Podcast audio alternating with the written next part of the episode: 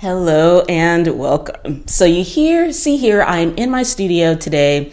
Um, I just finished a painting based loosely on the show, or based not loosely, based on the show, but not, I wasn't trying to depict the characters in Interview with the Vampire.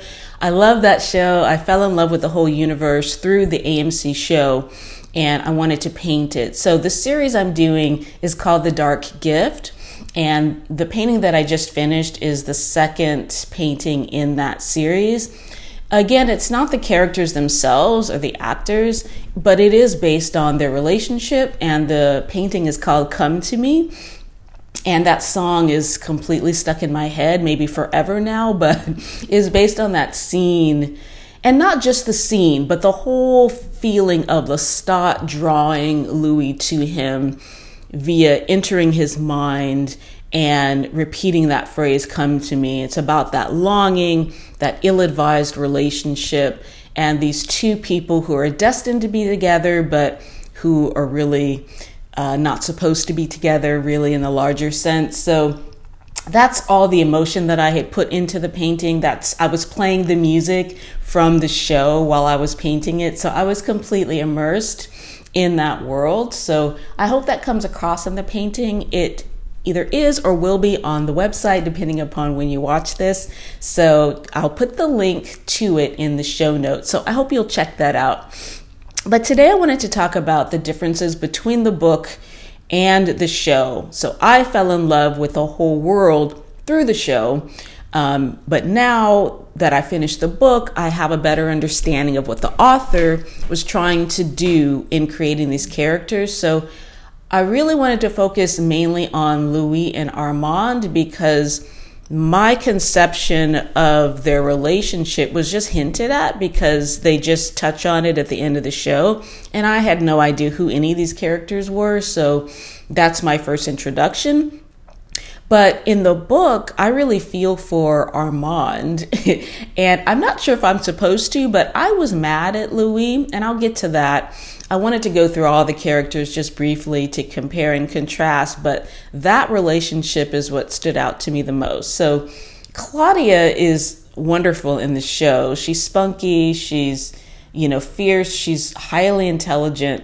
In the book, she's obviously intelligent but she she is more scheming and more psychopathic. And i did not like the pedophilia vibes that i was getting between louis and claudia. I also didn't like the pedophilia vibes of the little boy that armand had captive in this vampire lair.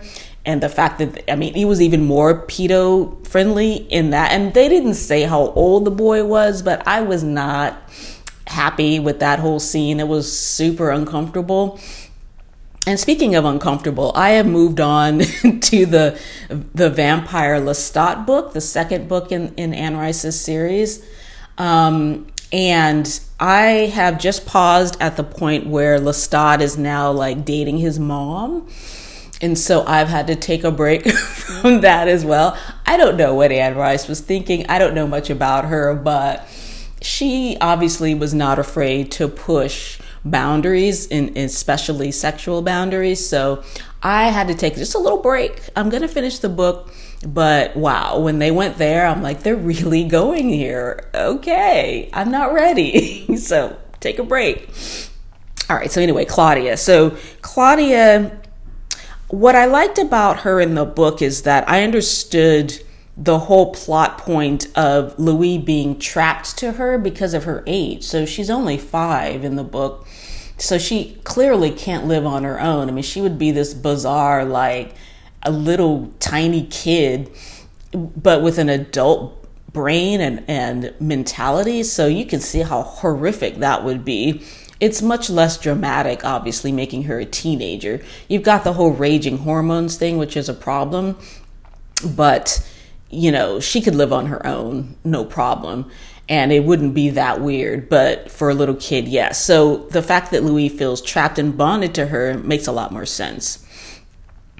Secondly, Armand. So Armand in the book is younger and then in the show, and he's auburn haired, which is fine. He still has that gravitas. I really like Antonio Banderas' depiction because Antonio Banderas is who I would picture Armand to be somebody with those deep, dark eyes and dark coloring and that incredible charisma, but quiet charisma, you know? Like Lestat has got this loud, audacious charisma, but Armand has got this smooth, self contained, to me, a lot sexier charisma. So you could see, you know, when Louis is drawn to him, that that would make a lot of sense. And their love is not meant to be, obviously. Um, Daniel in the show is a lot more compelling than Daniel in the book. Daniel in the book doesn't even have a name, he's just the boy. And I'll touch on him later on at the end.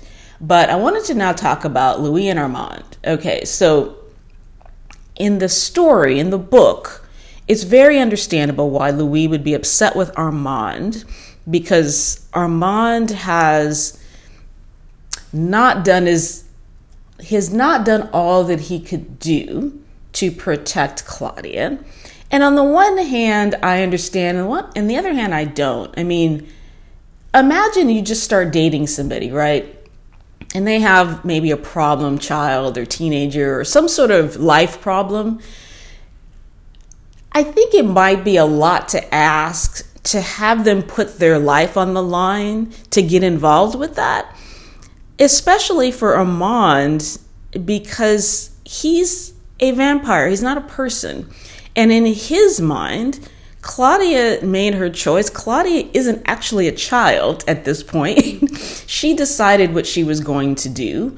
And when she murdered Lestat, she did that calculatingly and on purpose. And she wasn't a child at that point either. And from Armand's perspective, it's like, look, I don't, I'm not getting involved with this. I don't care. right? And yes, he loves Louis. So, in a human point of view, you think, well, shouldn't he step in and do something? Armand is like, first of all, no, I don't think that she's worth protecting. Now, he didn't say this, but you can kind of understand why he didn't really want to put his neck out and risk the the wrath of all these other vampires surrounding him. And yes, he probably could have controlled him them but maybe not. And so, would he want to put that on the risk for this issue? Yes, she was in the way also, but I don't actually think, from the book's point of view, that it was about Claudia being in the way like it was in the movie. I think it was really more that Armand felt like this is not my battle, and and also I believe that she deserves death for plotting against another vampire. Um, so in his point of view, Claudia is just not worth saving. But um, uh, you know, Louis feels like this is a betrayal. But in the movie, it made a lot more sense, right? He is mad about this betrayal, so he just leaves. Now that makes perfect sense. I don't want to be with you. I did want to be with you, but now I've changed my mind because I feel like you betrayed me. Okay, great. In the book, this is why I have a problem with Louis. He's mad about it, but rather than either make the decision leave, right, or stay and forgive and just chalk it up to, well, Claudia was going to be out of my life anyway. Yes, this is a horrible end, but her life as a vampire was always going to kind of suck. I mean, she was never going to have a great existence ever. She managed to make good of her life and that's what i like about all the other characters except louis. He seems to be the only one who was incapable of just adjusting to his new reality. Even claudia who has arguably the worst circumstance of any of the vampires has found a way to make peace with it and to have a plan b right? Louis is now falling through. so she's found somebody else who will take care of her and who wants to do it, right? Who isn't resentful of it.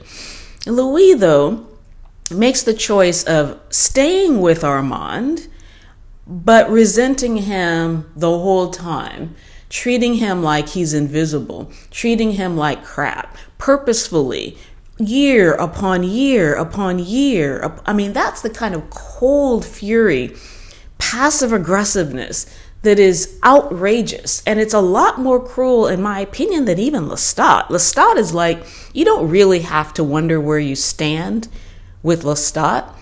you know, but with Louis, he's like in this halfway house. And I think they did a good job in the show, now that I think of it, of even though they had Lestat in the position instead of Armand, when Louis in the show was cold towards Lestat because he, he's upset about Claudia leaving, that's a real good parallel. I mean, Louis treated Lestat like he was invisible.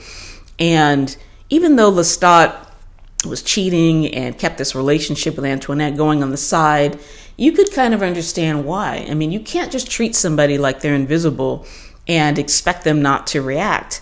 And he did the same thing. Louis in the show did the same thing as Louis in the book is doing to Armand, where he's just treating him like garbage, just treating him like he doesn't matter, like he doesn't exist.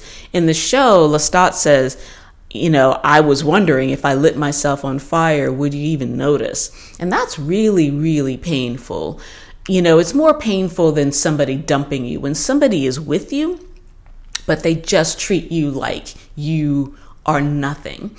And it reminds me of how people do sometimes when they have a partner who cheats.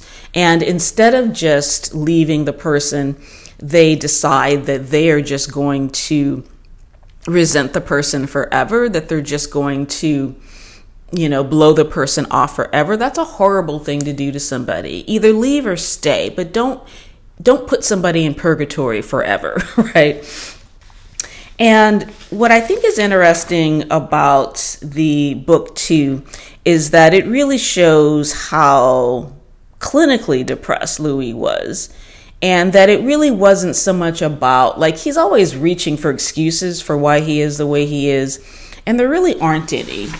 He is the way he is because he just has this persistent self loathing that seems to be unfixable. And when it comes to the conclusion with Armand that this is really the issue, he doesn't say it. He's, again, is blaming it on something else, but this is the crux of it for me. He just has a self loathing that is insurmountable. So, the quote that I wanted to read from the book Louis is realizing his situation with Armand, and he says, Even if Claudia had not died, even if I had not despised Armand for letting her die, it would have all turned out the same. Coming slowly to know his evil or being catapulted into it was all the same. I wanted none of it, finally. And deserving nothing better, I closed up like a spider in the flame of a match. Wow, that's deep, right? But I still argue that he's still blaming something else. He's saying that it's not Claudia, it's Armand's evil, right? But then he also calls himself evil because later on, when he's threatening the guy who's the vampire who's taking care of the sick Lestat, like now Lestat is he's not dead, but he's on his last legs, and this this other little vampire, this young vampire, is taking care of him. And this young vampire wants to join up with Louise. Like, well, I'll be your companion. you know, you know, he doesn't really want to be this nursemaid for Lestat. And Louis threatens him, right? And he calls himself evil. He says, You see, talking to the vampire, someone must die every night that I walk until I've the courage to end it. And you're an admirable choice for that victim, a killer as evil as myself.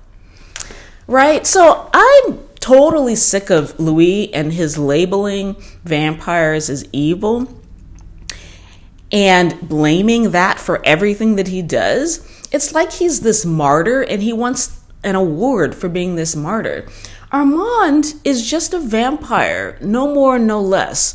It's like if you have a dog who drags in a, like a dead squirrel and drags it into your living room. Are you going to label your dog as evil? No, your dog is just a dog. That's just what they do.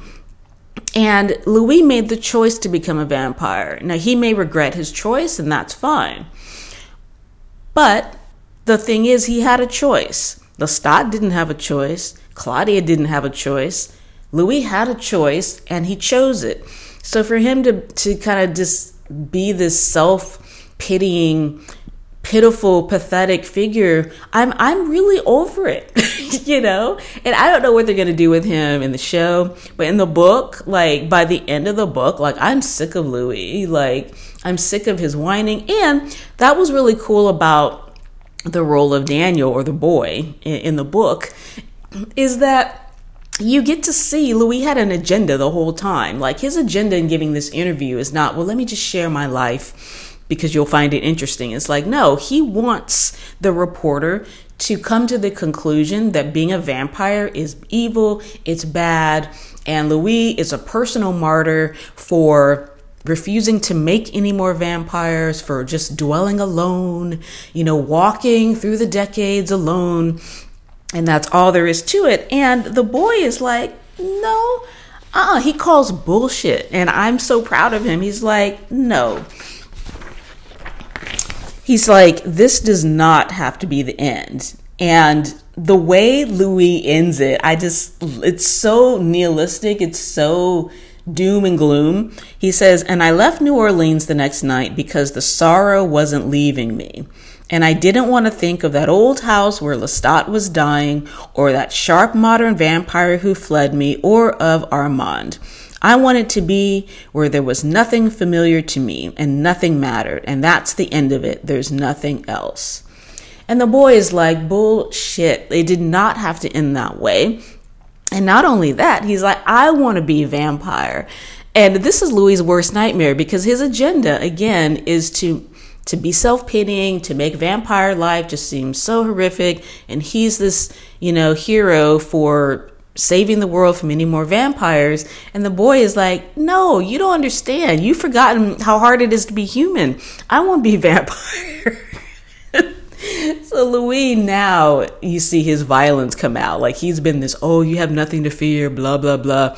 But when you do or say or believe something he doesn't want, now all of a sudden he's like pissed, right?